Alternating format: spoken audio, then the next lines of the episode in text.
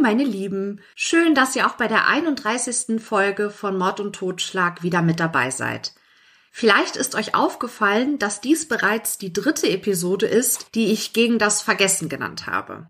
In der ersten Folge ging es um den Mord an Tristan Brübach, in der zweiten um Heike Rimbach und in der heutigen Folge wird es um das Verschwinden von Bianca Blömecke gehen. Ich möchte gerne eine Reihe über ungelöste deutsche Kriminalfälle machen, die vor allem im Bereich der deutschen True Crime Podcasts noch nicht so oft besprochen wurden. Vor allem bei den sogenannten Cold Cases ist es ja wichtig, dass sie immer und immer wieder in das Bewusstsein der Öffentlichkeit gerufen werden, um die Täter nicht zur Ruhe kommen zu lassen. Ich möchte dazu mit meiner, wenn auch kleinen Reichweite einen Teil beitragen.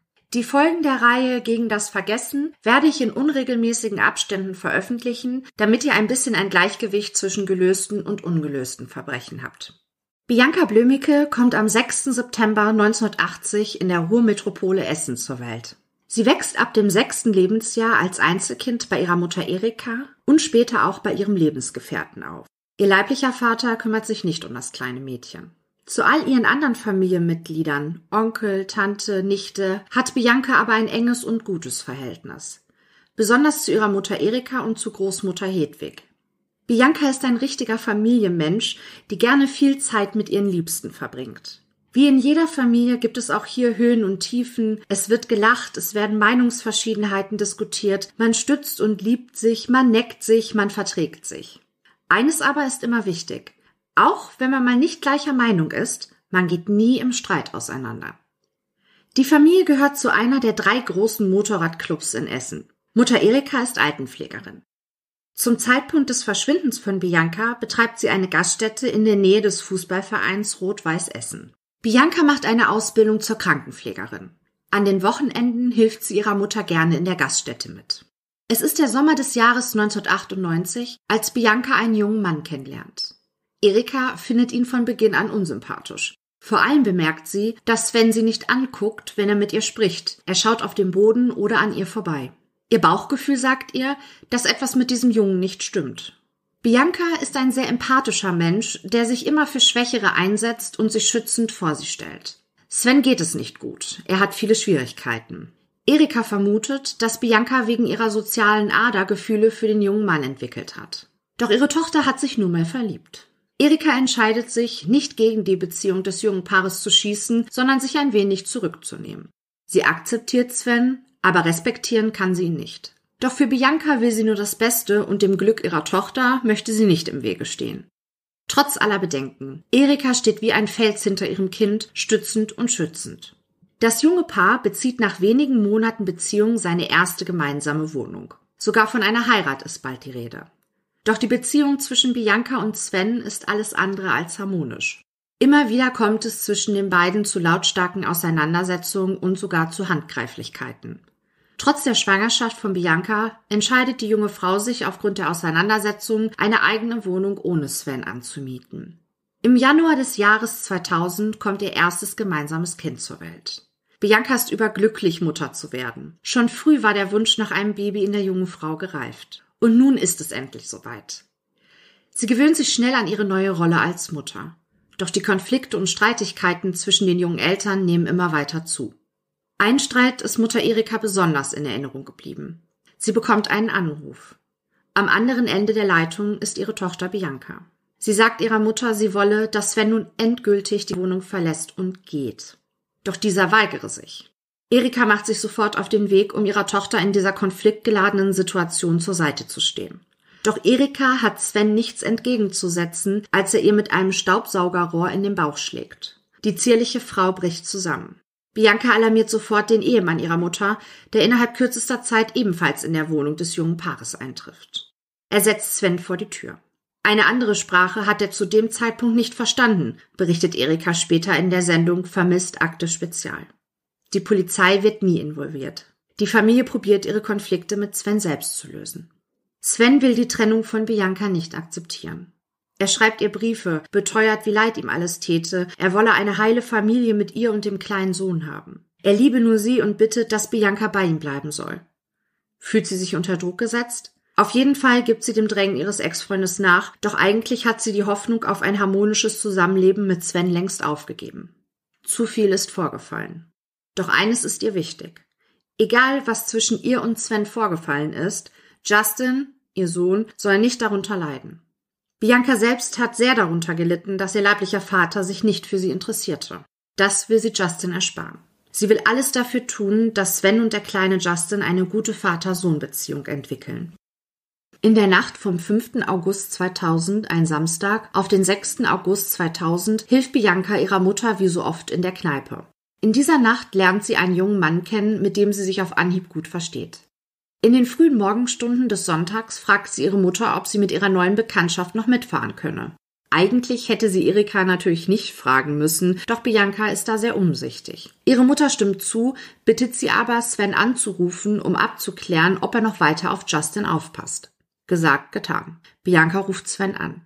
Der junge Vater ist einverstanden, noch etwas auf seinen Sohn aufzupassen.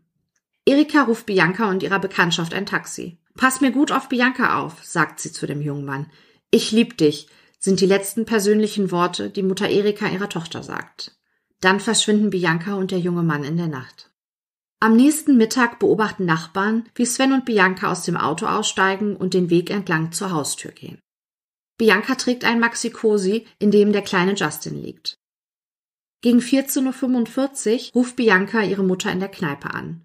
Sie habe einen Entschluss gefasst. Sie wolle sich nun endgültig von Sven trennen. Die Trennungsphase hat sich zu diesem Zeitpunkt schon lange hingezogen, aber nun ist bei Bianca ein Punkt erreicht, an dem sie den Vater ihres Kindes definitiv nicht mehr in ihrer Wohnung haben will. Erika sagt ihrer Tochter, dass sie noch schnell ein dringendes Telefonat erledigen müsse, aber dann würde sie Bianca direkt zurückrufen und dann gemeinsam beratschlagen, was nun zu tun sei. Es ist das letzte Mal, dass Erika die Stimme ihrer Tochter hört. Als die Mutter Bianca gegen 15.30 Uhr wie versprochen zurückrufen will, geht nur Sven an Biancas Handy. Bianca sei mit Justin in die Badewanne gegangen, könne gerade nicht sprechen. Erika sagt ihm, dass sie dann später nochmal anrufen wolle. Doch egal wann Erika versucht, ihre Tochter zu erreichen, immer geht Sven ans Telefon und vertröstet sie.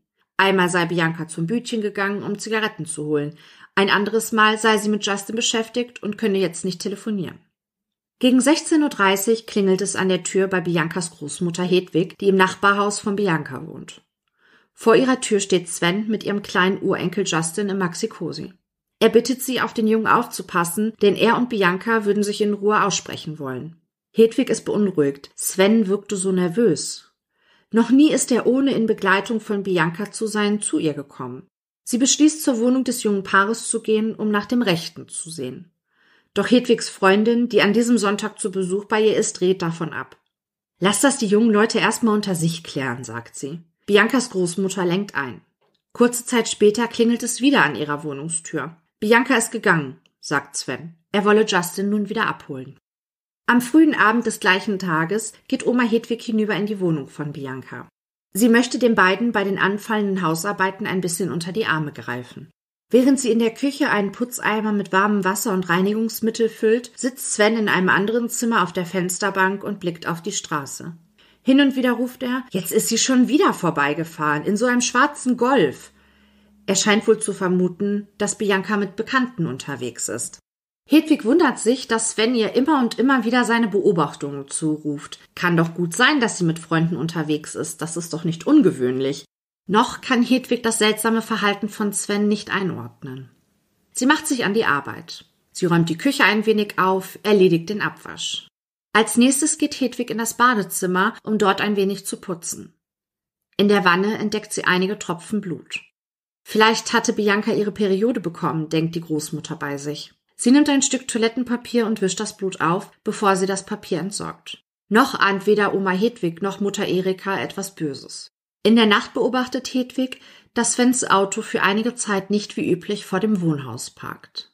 Am nächsten Tag, Montag, der 7. August 2000, macht sich Erika auf den Weg in Biancas Wohnung, da sie ihre Tochter immer noch nicht erreichen konnte. Hier trifft sie nur Sven und Justin an. Bianca sei gestern Abend nicht nach Hause gekommen, sie sei abgehauen. Erika wird stutzig. Aber sie hat doch all ihre Sachen hier gelassen, wendet Erika ein. Schlüssel, Geldbörse, Handy, EC-Karte, alles war noch da. Nur Biancas Personalausweis kann die Mutter nicht entdecken, als sie einen Blick in die Geldbörse wirft. Er ist weg. Hier stimmt etwas nicht, ist ihr erster Gedanke. Bianca wäre niemals ohne ein Wort zu sagen gegangen. Sie hätte sie angerufen, wenn sie eine Auszeit gebraucht hätte. Viel zu familiengebunden ist die junge Frau, als dass sie sang- und klanglos verschwinden würde. Und dann noch ohne ihren geliebten Justin? Undenkbar. Erika schaut Sven ratlos an. Dabei erblickt sie drei Kratzer an seiner linken Halsseite. Doch erst später wird sie diesen Wunden eine besondere Bedeutung zumessen. Erika nimmt Biancas Adressbuch mit und macht sich auf den Weg nach Hause. Sofort beginnt sie, alle Bekannte und Freunde von Bianca anzurufen. Dann sucht Erika ihr altes Telefonverzeichnis raus, in dem die Nummern der Eltern von Biancas ehemaligen Schulfreunden notiert sind. Doch Fehlanzeige. Niemand hat etwas von der jungen Frau gehört oder weiß gar, wo sie sich aufhalten könnte. Doch so schnell lässt sich Erika nicht entmutigen. Sie macht sich auf den Weg zu dem jungen Mann, mit dem Bianca in der Nacht vom Samstag auf Sonntag zusammen gewesen ist. Vielleicht hat sie hier Schutz gesucht. Wieder Fehlanzeige. Er hat Bianca letztmalig am Vormittag des vergangenen Sonntags gesehen. Es fehlt seit mittlerweile 24 Stunden jede Spur von Bianca, als Erika zu einem Freund fährt, der ihr die ersten schwarz-weißen Suchflyer druckt. Mithilfe der ortsansässigen Motorradclubs werden die Flyer in alle Richtungen verteilt, um viele Menschen auf das Verschwinden der jungen Frau aufmerksam zu machen. Obwohl die Bikerclubs untereinander keine großen Freunde sind, bieten sie sofort ihre Unterstützung an. Mit Tränen erstickter Stimme erzählt Erika, Sie sagten, hier geht es um ein Kind und das machen wir zusammen. Erika nimmt das Angebot von der großen Suchaktion gerne an. Irgendwo muss Bianca doch auftauchen. Zitat Bianca ist nie weggelaufen. Ich hätte sofort die Polizei einschalten müssen, aber ich habe auch gedacht, auch wenn wir ein gutes Verhältnis haben, aber auch ich kann nicht in den Kopf meiner Tochter gucken. Vielleicht ist sie ja doch nur bei einer Freundin, dachte ich. Ein klassischer Rückschaufehler, den vielen Menschen immer wieder unterliegen und auch ich ertappe mich wirklich oft genug dabei. Der Begriff stammt aus der Kognitionspsychologie und bezeichnet eine kognitive Verzerrung, also die meist unbewusst, ich zitiere, fehlerhafte Neigung beim Erinnern, Wahrnehmen, Denken und Urteilen. Beim Rückschaufehler neigt man dazu, nachdem ein Ereignis eingetreten ist, die Vorhersehbarkeit dieses Ereignisses deutlich zu überschätzen. Bei Wikipedia wird das Phänomen gut und verständlich beschrieben. Ich lese euch das mal ganz kurz vor. Der Effekt führt dazu, dass Menschen nach einem in Klammern wichtigen Ereignis nicht mehr in der Lage sind, die Umstände und Gründe, die zum Ereignis führten, so zu beurteilen, wie sie es vor dem Bekanntwerden des Ereignisses getan hätten oder haben. Sie überschätzen im Rückblick vielmehr systematisch die Möglichkeit, dass man das Ereignis hätte voraussehen können. Eine gängige Erklärung dafür ist, dass die Kenntnis des Ereignisses die Deutung und Wertung aller damit zusammenhängenden Sachverhalte verändert und somit das gesamte kognitive, in Anführungsstrichen, Koordinatensystem in Richtung auf sein Eintreten verschiebt. Und jetzt ein sehr eindrückliches Beispiel. Ein Jugendamt hatte eine in Anführungsstrichen auffällige Familie seit Jahren unter Beobachtung. Alle Fachregeln und Dienstvorschriften wurden genau befolgt. Formal wurde nichts versäumt. Nun wird bekannt, dass die Familie ein Kind hat qualvoll verhungern lassen. Sofort kommt im Rahmen der öffentlichen Empörung die Frage auf, wie eine derartige Tat trotz der Beobachtung durch das Amt möglich war. Genau hier unterliegen nicht nur Laien, sondern auch Fachleute des jeweiligen Bereiches dem Rückschaufehler, indem sie vorher vorhandene Informationen unter dem Einfluss des Ereignisses neu betrachten und dabei zu einer Überschätzung der Vorhersagbarkeit des Ereignisses kommen. Besonders bei der Zuweisung von Schuld und Verantwortung in vielen gesellschaftlichen, aber auch in privaten Bereichen spielt der Rückschaufehler eine Rolle. So konnte beispielsweise gezeigt werden, dass Menschen einer Person, die vergewaltigt wurde, im Nachhinein vorwarfen, selbst mit ihrem Verhalten dazu beigetragen zu haben. Wichtig dabei ist auch die Erkenntnis, dass Sachexpertise diesen Einfluss nicht ausgleichen kann. Das ist das, was Wikipedia zum Thema Rückschaufehler zu sagen hat. Gut, machen wir weiter mit unserem Fall. Vier Tage nach dem Verschwinden von Bianca, es ist der 10. August 2000, macht Erika sich auf den Weg in das Polizeipräsidium Essen, um ihre Tochter als vermisst zu melden. Sie müssen mir helfen, meine Tochter ist verschwunden. Irgendetwas stimmt nicht. Doch die Beamtin grinst Erika nur an. Ihre Tochter ist 19 Jahre alt. Das kommt schon mal vor, dass man in dem Alter für ein paar Tage verschwindet. Erika aber lässt nicht locker, bis die Polizistin endlich eine Vermisstenanzeige aufnimmt. Die Theorie der Polizei Bianca ist davongelaufen und hat Freund und Kind zurückgelassen. Dennoch fahren zwei Polizisten zu Biancas Wohnung und schauen sich um. Vielleicht entdecken sie ja einen Hinweis auf den Verbleib der jungen Frau. Seit Bianca verschwunden ist, sucht Erika jeden Tag nach ihr. Die Gaststätte schließt sie, um sich voll und ganz auf ihre Aufgabe, ihre Tochter zu finden und sich um ihren Enkel zu kümmern, konzentrieren kann. Bis zum Oktober 2000 lebt Justin bei ihr, dann entscheidet das Jugendamt, dass der Junge bei seinem Vater leben soll. Letztlich schafft Sven es aber nicht, sich kindgerecht um Justin zu kümmern. Er kommt in eine Pflegefamilie. Mitte September 2000, Bianca ist mittlerweile seit über fünf Wochen spurlos verschwunden, wendet Erika sich ans Fernsehen, um einer breiten Öffentlichkeit mitzuteilen, dass sie nach ihrer Tochter sucht. Ich zitiere, das Schlimme ist eben diese Ungewissheit. Lebt sie oder lebt sie nicht mehr? Wenn jetzt jemand kommen würde und sagen würde, sie lebt nicht mehr, das wäre auch schwer, aber dann wäre diese Ungewissheit weg, erzählt sie in einem Pro-7-Beitrag. Auch Sven kommt hier zu Wort. Er ist die letzte bekannte Person, die Bianca lebend gesehen hat. Ich zitiere Ich habe sie dann überall versucht zu erreichen, aber nirgendwo war sie mehr. Keiner hat sie mehr gesehen, nirgendwo, keiner mehr. Und seitdem sind wir jetzt auf der Suche nach Bianca, erzählt Sven. Und er appelliert, ich zitiere, Hey Bianca, wenn du mich jetzt hörst, komm bitte wieder zurück, der Kleine braucht dich. Erikas Psyche leidet massiv unter der Situation. Die ohnehin zierliche Frau magert auf 39 Kilo ab, hat kaum noch Kraft. Doch für ihre Tochter rafft sie sich jeden Tag auf. Jeden Tag geht ihre Suche weiter. Die Essener Polizei geht mittlerweile nicht mehr davon aus, dass Bianca weggelaufen sein könnte. Ich zitiere, es ist ungewöhnlich, dass jemand, der verschwindet, aus freiwilligen Stücken dieses Abtauchen nicht vorbereitet. Vorbereitet heißt, er nimmt seine Papiere mit, er nimmt Geld mit, er nimmt sonstige persönliche Gegenstände mit, die man braucht. Dies war in dem Fall auch nicht gegeben. Die Bianca hat alles zurückgelassen. Sie ist so, wie sie war, plötzlich verschwunden. Das ist schon außergewöhnlich. Bianca ist jetzt seit sechs Wochen verschwunden, als Oma Hedwig am 20. September 2000 eine Nachbarin von Bianca trifft. Diese erzählt ihr, was sie am Nachmittag des 6. Augusts, am Tag von Biancas Verschwinden, gehört hat. Hedwig gibt diese brisante Information direkt an Erika weiter, die wiederum sofort die Polizei informiert. Die Nachbarin wird vernommen und gibt zu Protokoll, ich zitiere, ich hörte einen Knall. Dann rief Bianca, bitte, bitte nicht, nein. Sie rief insgesamt dreimal. Noch nie habe sie einen Menschen so um sein Leben flehen hören. Warum sie nicht die Polizei alarmierte oder Erika anrief, deren Nummer sie hatte, bleibt menschlich gesehen ein Rätsel.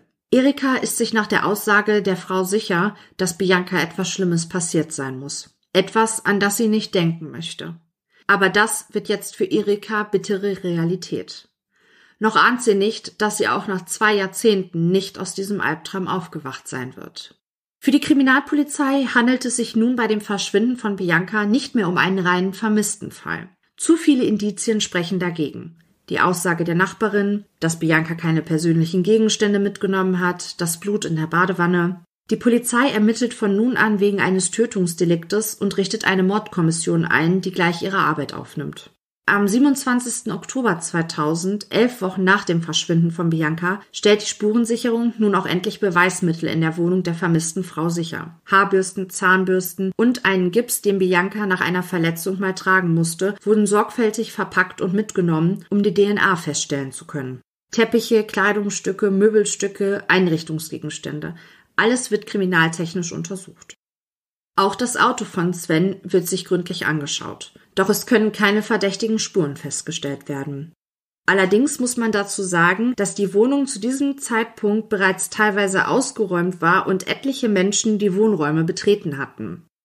Der Vermieter von Bianca wollte verständlicherweise die Miete haben. Erika konnte das Geld für noch eine Mietwohnung aber nicht aufbringen. Und so blieb der ohnehin schon verzweifelten Mutter nichts anderes übrig, als die Wohnung mit Hilfe von Familie und Freunden freizuräumen. Da habe ich wahrscheinlich die letzten Spuren auch noch selbst beseitigt, erzählt Erika in einem Interview. Später entdeckt sie, dass ein Marmortisch in Biancas Wohnung in der Mitte durchgebrochen ist. Und Oma Hedwig findet auf dem Balkon einen Schrubber, an dem Blut und Haare kleben. Erika berichtet der Polizei von ihrer Entdeckung und übergibt dem Beamten den Schrubber.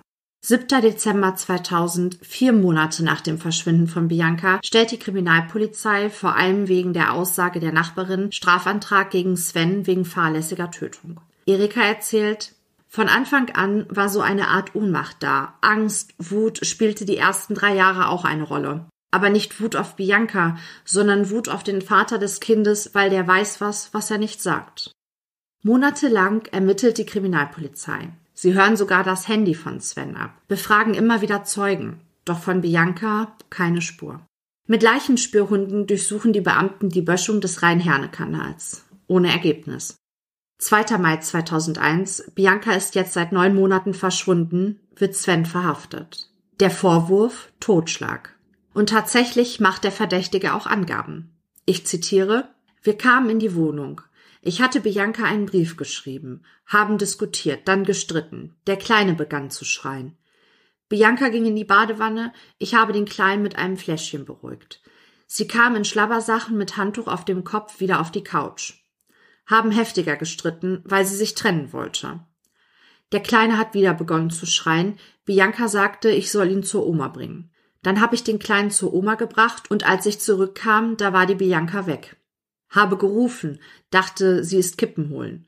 Balkon war sie auch nicht, bin zur Bude gegangen und dann zu einem Freund, da war sie auch nicht. Hab mit Biancas Handy bei Freunden angerufen, war nirgends. Dann habe ich den Jungen wieder abgeholt. Nach dem Verhör kann Sven das Polizeipräsidium wieder verlassen. Burkhard Klein, Polizei Essen dazu, ich zitiere, ein konkreter Tatverdacht konnte ihm nicht nachgewiesen werden. Deshalb ist das Verfahren aber noch nicht abgeschlossen und wir ermitteln noch weiter, derzeit aber eben gegen unbekannt. Für Erika ist es unverständlich, warum Sven so schnell entlassen wurde. Doch sie ist sich sicher, dass die Polizei dafür ihre Gründe und keine andere Möglichkeit hatte. Ein schwacher Trost. Sie ist sich sicher, dass Bianca nicht vorsätzlich getötet wurde. Im Dezember 2019, 19 Jahre nach dem Verschwinden von Bianca, vermutet Erika in einem Interview, ich zitiere, ich denke, dass wenn etwas in Biancas Wohnung eskaliert ist, dann ist es aus der Situation heraus gewesen und war nicht vorsätzlich. Das ist auch heute noch so mein Denken. Ich weiß nicht, ob es nur eine Schutzbehauptung ist, für mich, damit ich überhaupt damit leben kann. Mir ist heute nicht mehr wichtig, was passiert ist. Ich denke, ich weiß, was passiert ist. Ich möchte nur wissen, wo Bianca ist, damit ich sie unter Umständen ordentlich begraben kann und endlich mit dieser endlosen Suche aufhören kann. Und wir zur Ruhe kommen können und anfangen können zu trauern, weil auch das wurde uns genommen. Wir können nicht trauern, weil wir keinen Leichnam haben. Ihre Kneipe konnte Erika nie wieder aufmachen. Ihr Leben wird von der Suche nach Bianca bestimmt. Einer Suche, die alle Ersparnisse aufgefressen hat, die einem normalen Alltag mit Arbeit und Partner nicht zulässt. Doch die Hoffnung, Bianca irgendwann zu finden, hat Erika noch nicht aufgegeben. Heute lebt sie nur wenige Meter von dem Haus entfernt, aus dem Bianca vor 21 Jahren spurlos verschwunden ist. So hat sie das Gefühl, ihrer Tochter nah sein zu können. Von ihrem Balkon aus kann Erika die ehemalige Wohnung von Bianca sehen. Anfang März diesen Jahres ist auf dem Presseportal der Polizei Essen auszugsweise Folgendes zu lesen. Im Jahr 2017 richtete das LKA NRW eine Cold Case Datenbank ein, in der seitdem ungeklärte Tötungsdelikte und Vermisstenfälle mit dem Verdacht eines Tötungsdeliktes der letzten Jahrzehnte digital eingepflegt werden. Durch den Aufbau der Datenbank ist es Spezialisten des LKA NRW möglich, neue ermittlungs- und kriminaltechnische Untersuchungsansätze zu erkennen und diese Fälle in Zusammenarbeit mit den Polizeibehörden im Land wieder neu aufzugreifen. Im Rahmen der Aufarbeitung des Falles von Bianca Blömecke werden nun ebenfalls aufgrund neuer kriminaltechnischer Untersuchungsmöglichkeiten Spurenträger erneut begutachtet. Zudem sind aufgrund einer Vielzahl von Berichterstattungen neue Hinweise eingegangen, die nun geprüft werden. Ich habe im Rahmen meiner Recherche Kontakt mit Erika aufgenommen, also mit der Mutter von Bianca, um sie zu fragen, was ihr besonders wichtig ist, wenn ich über den Fall ihrer Tochter spreche. Und sie bat mich, nochmal eindringlich darauf hinzuweisen, dass es sich im Fall von Bianca höchstwahrscheinlich um einen Totschlag handelt. Totschlag verjährt in Deutschland nach 20 Jahren. Dieser Zeitraum ist am 6. August 2020 abgelaufen. Das bedeutet, dass sowohl der Täter als auch die Mitwisser, und die gibt es, nicht mehr zur Rechenschaft gezogen werden können. Es gibt also keinen logischen Grund, Erika weiterhin in dieser quälenden Ungewissheit zu lassen. Und jetzt kommt ihr ins Spiel. Ich habe in Absprache eine GoFoundMe-Kampagne eingerichtet. Es geht darum, Geld zu sammeln, um offiziell eine Belohnung ausloben zu können für Hinweise, die dazu führen, dass Biancas Leiche endlich gefunden und würdig beerdigt werden kann. Denn das ist Erikas größter Wunsch, endlich einen Abschluss finden. Es geht ihr nicht mehr darum, dass der Täter bestraft wird. Sie will wirklich nur wissen, wo Bianca ist. Und ich glaube, dass jetzt, wo wieder Bewegung in diesen Cold Case kommt, der richtige und beste Zeitpunkt ist, die Mitwisser dazu zu bringen, ihr Schweigen zu brechen. Auch wenn das bedeutet, dass wir uns die Wahrheit, so bitter das auch ist, erkaufen müssen.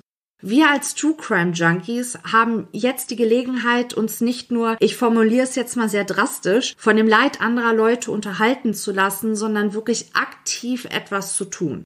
Ich habe euch in der Beschreibung der Folge auf Facebook und Instagram bei von Mord und Totschlag die GoFoundMe-Kampagne verlinkt und ich würde euch wirklich bitten, euch die Kampagne anzuschauen und wenn ihr sie unterstützenswert findet, vielleicht zu spenden. Hier aber auch auf Instagram und Facebook werde ich euch auch über alle Neuigkeiten auf dem Laufenden halten. Ich weiß, dass viele von uns im Moment wirtschaftlich schwere Zeiten durchmachen und nicht jeder spenden kann. Deshalb würde ich euch bitten, die Spendenaktion mit eurer Familie, Bekannten, Freunden und so weiter zu teilen, damit wir möglichst viele Menschen mit unserem Anliegen erreichen können. An dieser Stelle möchte ich mich auch nochmal ganz herzlich an einige Privatpersonen, die anonym bleiben möchten, bedanken, die in Kooperation mit dem Verein Vermisster Kinder Deutschland schon eine Belohnung von 2500 Euro ausgesprochen haben, wenn ein Hinweis eingeht, der zur Auffindung der sterblichen Überreste von Bianca führt. Das ist ein kleiner Lichtblick, denn ich denke, dass uns die Wahrheit wenigstens das Doppelte kosten wird. Ich danke jedem von euch wirklich von ganzem Herzen, der sich die Aktion mal anschaut. Bianca, gemeinsam bringen wir dich nach Hause zurück.